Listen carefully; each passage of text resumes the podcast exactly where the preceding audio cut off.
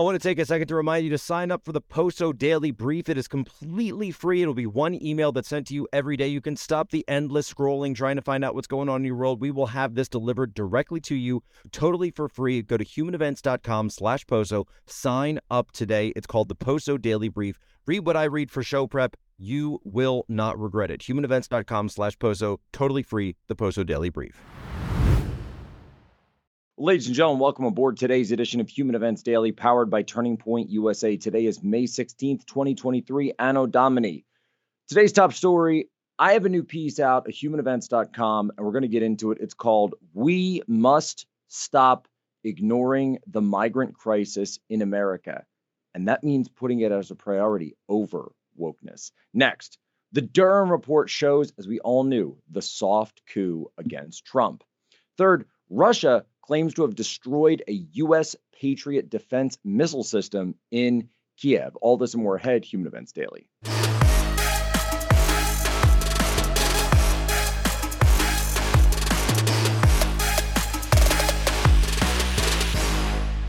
Tonight, the migrant crisis is stretching far beyond the southern border, from Chicago, where immigrants are sleeping in a police station, to Denver, where they're packing into this parking garage and overwhelming this intake center. There's nowhere else for these these refugees to go. New buses of migrants also arriving in Philadelphia and Washington D.C., so-called sanctuary cities where local authorities have said they won't enforce federal immigration laws. Here in New York, Mayor Eric Adams is now sparring with the suburbs as he blames the Biden administration for the city running out of shelter space. Title 42 is that pandemic area era policy where it allowed asylum officers, both border patrol agents, to turn people away at the border before they even got to what's called a credible fear interview, where they could argue they had a credible fear that they should be granted asylum, then possibly they could get granted entry into the United States where they would go through a whole court process. So, we're all seeing the shocking images out of the border down there across this week, specifically with the end of Title 42. Uh, the Biden administration saying that they are going to start putting in some policies like remain in Mexico, yet it remains to be seen how this is coming on. We can see what's happening though. It's a it is a surge. It is a migrant surge across our border, and there's an there's a word for that. It's in the English language. We all know it. It's called an invasion. It's an invasion of our southern border. But here's something that I'd like to say to conservatives, the right, populists, traditionalists, whatever you want to call it. It's time to give this story the priority it deserves. And I have a piece up at humanevents.com that I want everyone to read The Migrant Crisis, a priority for conservatives over woke ideology. And this is going to be a bitter pill to swallow for some people but I think it's important to say this because I'm not putting anybody on blast here. I'm as guilty of this as everybody. But I've seen for far too long that conservative media spends so much time and energy focused on the woke ideology that they seem to think that that is the number one crisis in America, certainly facing our nation and also facing the conservative movement. It's actually not. Because let me explain why. Is, my, is the woke ideology an issue? Sure. Yes, of course. Obviously, we are fighting it with everything we have. But do you want wokeness, critical race theory, enshrined in the US Constitution? How would you like it if the First Amendment didn't exist anymore? How would you like it if Congress decided to start coming up and saying, you know what, we're not going to have the First Amendment. We're not going to have the Second Amendment. We're not going to have the Fourth Amendment. Go on, go on, go on. How could that possibly happen? They said it never happened. The American people would never allow it. All right. Well, what happens if you allow millions of people into your country that then start voting for the liberal coalition and then don't support the same traditions, values, and ideals of the current population of the United States? Well, that's how you get wokeness forever. That's how you get permanent left wing regime government forever. Because as long as they keep the welfare checks going, as long as they keep those systems in place, the welfare state in place, people are still going to want to come. And as long as the United States doesn't have e verify, there's a massive economic incentive for migrants to come to this country and work illegally because we don't have the e-verify system. And here's what else is going to happen. You know that amnesty is coming if we don't step up and fight this. They're going to give amnesty, and that means all those people pouring in illegally are then going to vote. And that's it. That's basically it for conservatives, etc. Done completely. So while conservative media tends to focus on this, you're missing, and I'll, read a little bit from from the piece here. Uh, we have to talk about the economic challenges posed by the migrant crisis directly affecting the ability of conservatives to promote a thriving economy. It is a humanitarian crisis as well, because we believe that focusing on the root causes of this, including improving economic opportunity and stability in the migrants' home countries where they could stay, like, for example, a great, a perfect example of this, of course, right now is El Salvador. Okay. You've got El Presidente down there who's doing a fantastic job. Guess what? If you can actually make El Salvador great again, which is wonderful, then people could stay. They wouldn't have to worry about the gangs. They wouldn't have to worry about the cartels. Same idea with Mexico. Make Mexico great again, also. That's fine if you're worried about the humanitarian situation here. Obviously, this is a national security issue. Can't be overlooked. Absolutely can't be overlooked. But let me say something else. A nation's ability to secure its borders and control immigration is paramount to safeguarding its citizens and maintaining social cohesion from crime and even terrorism. As conservatives witness the emergence of liberal leaning voter blocs in key battleground states, then legitimate concerns over the potential dilution of conservative values, policies, and voting blocs will emerge. It's a strain on public systems, a strain on social systems, a strain on welfare. How are you even going to have the ability to promote um, healthy family policies or fa- pro family growth policies if you're also having an open borders policy and inviting the entire world into the United States. It doesn't work. I'm going to tell you something right now. It absolutely doesn't work. If you want a cohesive, harmonious society with a strong national identity and the shared cultural American values that we all agree to, then you can you simply cannot allow this. You cannot allow the migrant crisis. And the longer conservatives continue to prioritize, make wokeness the number one priority in America, we are going to, sure, will we have, will there be short-term victories? Will there be, uh, will there be battles that are won like the stuff with, with Bud Light right now? Absolutely. But in the long term, it means conservatives will lose forever. So sure, you can fight these little, uh, these rearguard actions, but you have to understand that those are rearguard actions. This represents the potential elimination of the conservative movement long term in America. And if you don't understand that, then you're not paying attention because it's simple math. At the end of the day, it's simple math. And the more millions of the global south that are let into the United States every single day, every single year under this administration or any other administration is going to continue the unraveling of our country and the unraveling of our system. America is not an idea, America is our home. Well, the FBI is facing sharp criticism over its investigation into possible ties between Russia and Donald Trump's 2016 presidential campaign. Special counsel John Durham says that there were critical errors in the probe, although he did not conclude those mistakes were politically motivated. Catherine Herridge joins me now with more on this. Good morning, Catherine.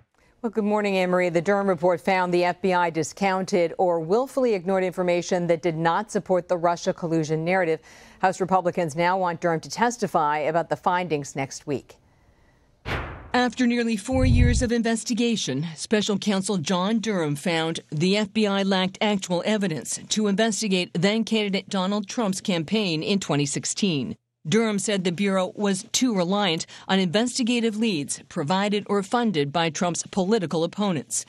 John Durham waits until six months after the midterm elections to release a report that totally exonerates President Trump.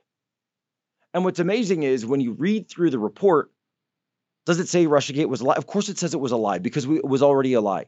We already knew it was a lie. We always knew it was a lie.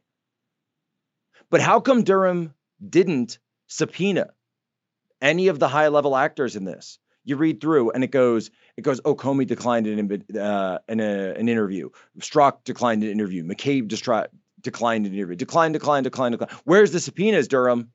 Why didn't you subpoena any of the high level involvement into this? We knew he didn't. We saw the British walked out at one point.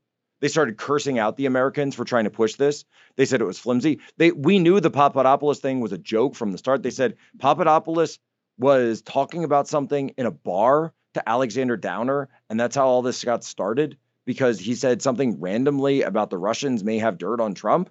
That's it. That's the main thing you had. Ridiculous. Which, by the way, he doesn't even say.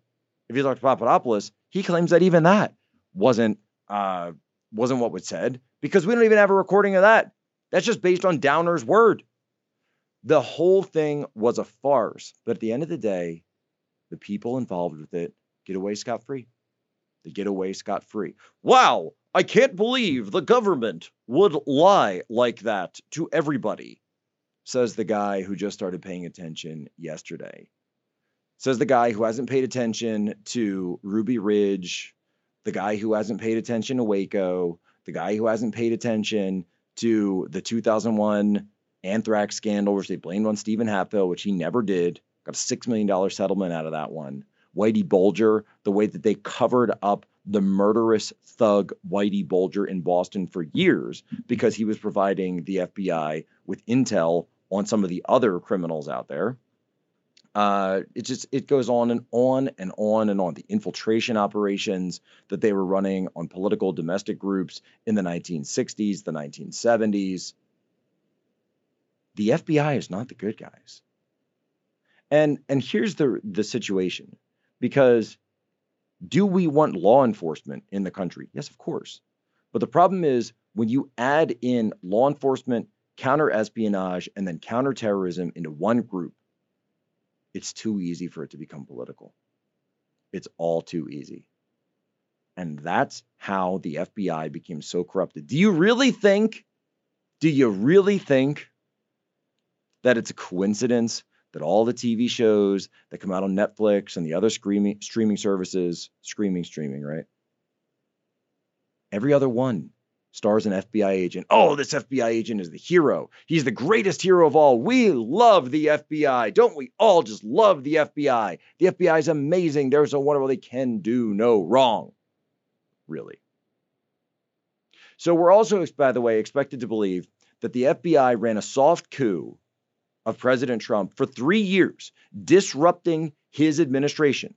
And whenever I hear people say this, they say, oh, well, Trump couldn't get this done, couldn't get that, that's do you realize that he had the entire national security apparatus going against Trump, going against every Trump supporter? If you were in the national security agencies at that time, if you were someone who was an, an open, avowed Trump supporter, even if you were all the way up to the president of the United States himself, they were after you.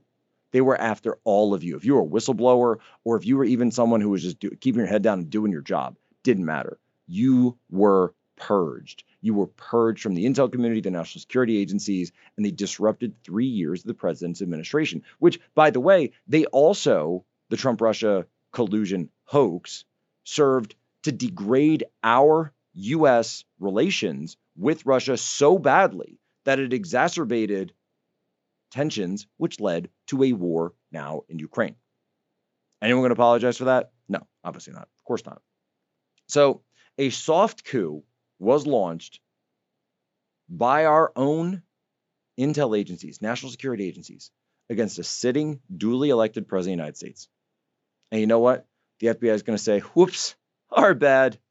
We're going to go right back to it. Chris Wray didn't even do a press conference. Did they? What are they going to do? They're going to haul him up. It's a dog and pony. It's an absolute dog and pony. All these people belong in jail.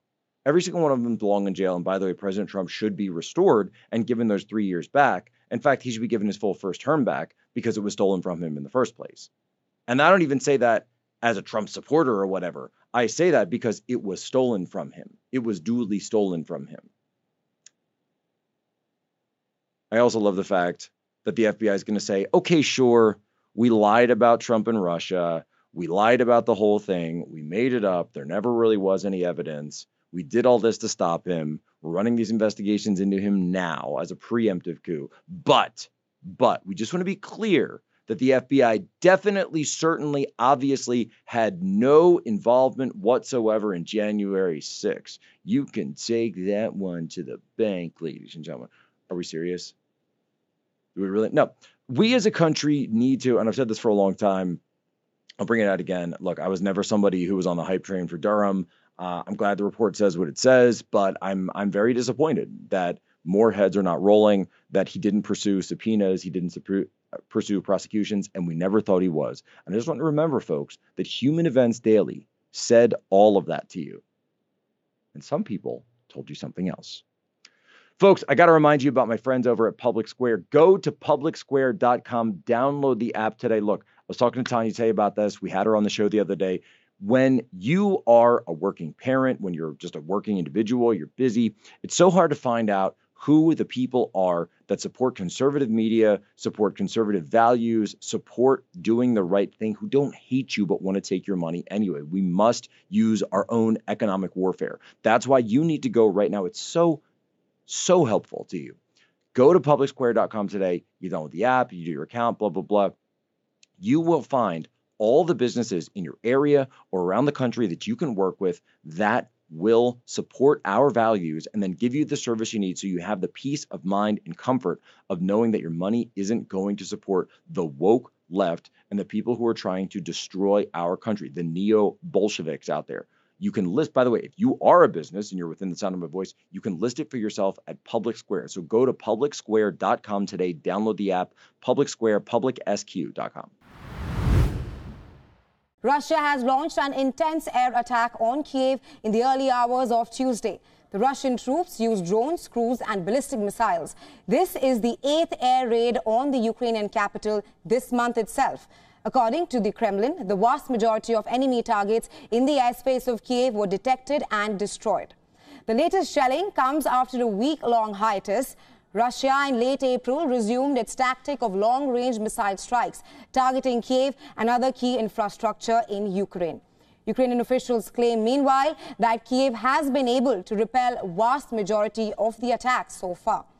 A bright flash also lit up the sky in Kiev as Russia carried out an overnight air attack on the Ukrainian capital.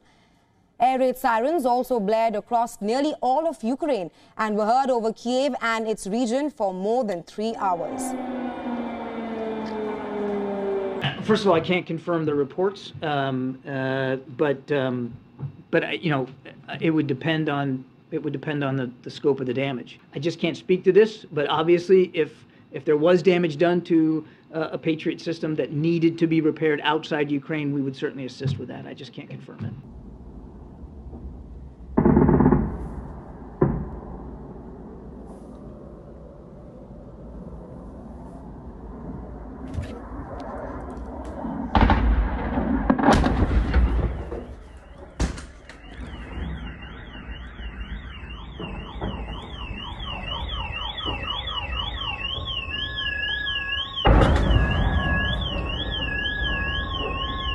Well, just like anything out of Ukraine, you've always got the dueling narratives. You have the fog of war. There's always going to be the initial claims on both sides, and then we find the truth is usually somewhere in the middle. So, massive missile strike seems to have occurred in Ukrainian capital of Kiev last night. Um, it looked as though it was long-range Russian missiles that came in. The, a U.S. Patriot missile system did respond. However, initially the Ukrainian uh, military, the Ukrainian officials were saying they shot down 100% of the Russian missiles. The Russians, on the other hand, were saying they blew up a Patriot missile system. And so, who's telling the truth? We also saw videos coming out of Kiev showing massive explosions on the ground. So, my question is if we see the massive explosions on the ground, and I'm not seeing massive explosions in the sky if anyone's shooting down missiles, the question is did you really shoot down on the missiles? How many missiles did you shoot down at all?